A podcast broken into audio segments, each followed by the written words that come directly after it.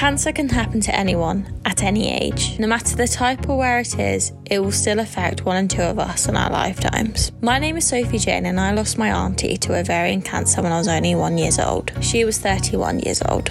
Ovar It is the podcast where we discuss female health, from gynecological cancers to getting your period to other gynecological diseases such as endometriosis. We will discuss it. The stigma still exists around female health in 2021, and I want to change this. So grab a drink, grab a snack, and let's discuss female health.